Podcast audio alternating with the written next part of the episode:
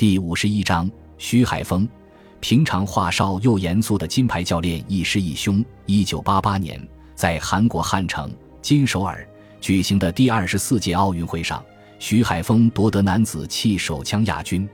随后的一九九零年北京亚运会，徐海峰在家门口再一次获得了男子个人自选手枪慢射六十发比赛的冠军。后来，他和队员拿到了一九九四年广岛亚运会。射击世界锦标赛的男子团体冠军，但在一九九二年巴塞罗那奥运会上，他与金牌擦肩而过。他的队友王义夫拿到了冠军。一九九三年底，中心性浆液性脉络膜视网膜病变使徐海峰视野中心出现大黑斑。徐海峰又坚持打了一年的比赛，但明显感觉吃力。正好当时国家队缺教练，我就当教练了。俗话说：“台上一分钟。”台下十年功，射击项目在比赛时是扣人心弦的，但平时的训练是非常枯燥的。运动员每天的训练就是举枪、瞄准、射击，再举枪、瞄准、射击。在训练场上，徐海峰是非常严肃的。在训练和比赛时，你很少能看到他笑。国家射击队中很多运动员和教练员都怕他。徐海峰当然知道这一点。他明白，越是话少的人越让人生畏，而且他平常也极少笑。很多运动员跟我说：“你看看，我们跟许教练打个招呼，许教练有时候最多就是点头哼一声，脸上没有任何表情的。”所以他们有时候感觉很扫兴。有好几个运动员曾经跟我说过这方面的问题。我说呢，在某些时候可以改，但某些时候还不需要改，这要看具体情况。当然。徐海峰也承认，自己不是一个很会应酬的人。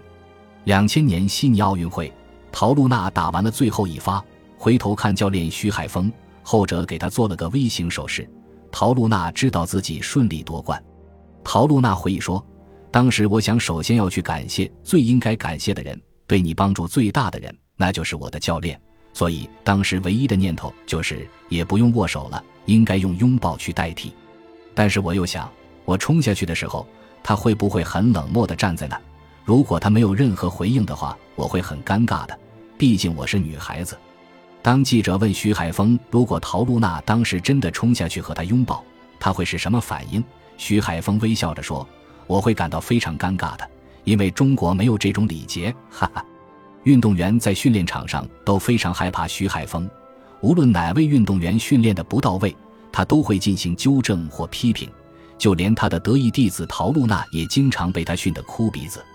有一次参加在韩国举行的射击世界杯赛，陶露娜在运动手枪预赛中打得有点漫不经心，回到驻地被徐海峰狠批了一番：“你是一个奥运冠军，你要重视每一场比赛，只有把每一场比赛都看作奥运比赛，一枪一枪的打，你才能再次成为奥运冠军。”在随后几天的比赛中，陶露娜越打越好。获得世界杯赛上的两枚金牌，尽管徐海峰不苟言笑，但他在调节队员心理上很有一套。徐海峰说，他喜欢做教练员，也喜欢和运动员面对面打交道，并经常请运动员吃饭，借这个特定的场合同他们沟通，给运动员做思想工作。徐海峰总是用讲故事的形式，用一个一个真实的事例去引导运动员，化解他们心中的疙瘩。在他看来，教练员一定要非常了解每个队员的技术和思想状况，并且根据这些情况把所有东西都分析透，这是一门很深奥的学问。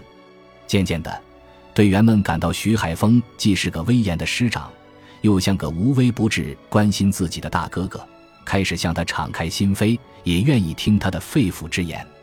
二零零四年七月二十九日是徐海峰为中国夺得首枚奥运会金牌二十周年的日子。这一天，很多朋友都向他打电话表示祝贺，有的还说要专程到北京为他庆祝，都被他婉言谢绝了。徐海峰还是同平时一样在靶场里度过，照常指导运动员进行训练，一如往常。他说：“荣誉只代表过去，我现在的任务就是集中精力打好雅典奥运会，为祖国赢得更多的荣誉。”多年的射击生涯，徐海峰已经养成了一个习惯。无论是参加比赛还是训练，他都要随身带一个笔记本。翻开笔记本，里面全是密密麻麻的数据，这都是队里参加每一次比赛和每一位运动员的射击成绩。数据可是宝贝啊！自己统计虽然要花费大量的时间，但能对全队的比赛情况心知肚明，对训练比赛很有针对性。自1994年底退役，成为女子手枪教练、总教练以来，徐海峰摸索出一套行之有效的训练方法。1996年，他的徒弟李对红获得了亚特兰大奥运会的冠军。2000年悉尼奥运会，他的另一个徒弟陶露娜再次摘金。2004年雅典奥运会，他首次以中国射击队总教练的身份出征奥运会，率队历史性的获得四枚金牌。不仅把中国这个优势项目的地位巩固了，还进一步提高了。于是有人称他为“金牌教练”。徐海峰曾带过八年的国家女子射击队，女子手枪班的队员都是徐海峰从全国各地选来的优秀选手。他喜欢聪明、理解力强的女孩子。虽然担任了总教练，但徐海峰还是喜欢过问一些细小的事情，这是他当教练员的时候养成的习惯。从事射击二十多年，徐海峰对枪支的性能已经非常了解。枪声一响，他就知道这支枪有没有问题。徐海峰曾在一次世界杯比赛中，由于枪支故障，自己不会修理而丢掉了冠军。从那次以后，他对这类问题特别小心。每回出去比赛，徐海峰都会带足备件，一旦运动员的枪林场出了问题，他随时可以修理。谈及射击运动本身。徐海峰说：“射击是一项最简单的运动，谁都会拿枪射击。正是因为它简单，所以比赛才显得格外难。除了要有高超的技术，还要有良好的心理素质。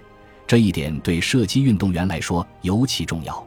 当运动员比较单纯，不用去想太多东西，主要是在平时的生活训练中控制好自己，刻苦训练。”在比赛时发挥好自己的训练水平，取得好的成绩，这就行了。当教练员就大不一样了。运动员的个体差异性很大，作为教练，必须充分了解每个运动员的性格、技术特点、心理状况，然后因材施教。教练员从早到晚都在忙个不停，总教练管的人更多了，需要操心的事也更多了。我当年的思路是一定要做好宏观管理。工作重点主要是管训练、管技术，抓好对射击教练员的管理，提高教练员的能力。徐海峰说：“出任教练员，总教练对自己历练不少。”感谢您的收听，喜欢别忘了订阅加关注，主页有更多精彩内容。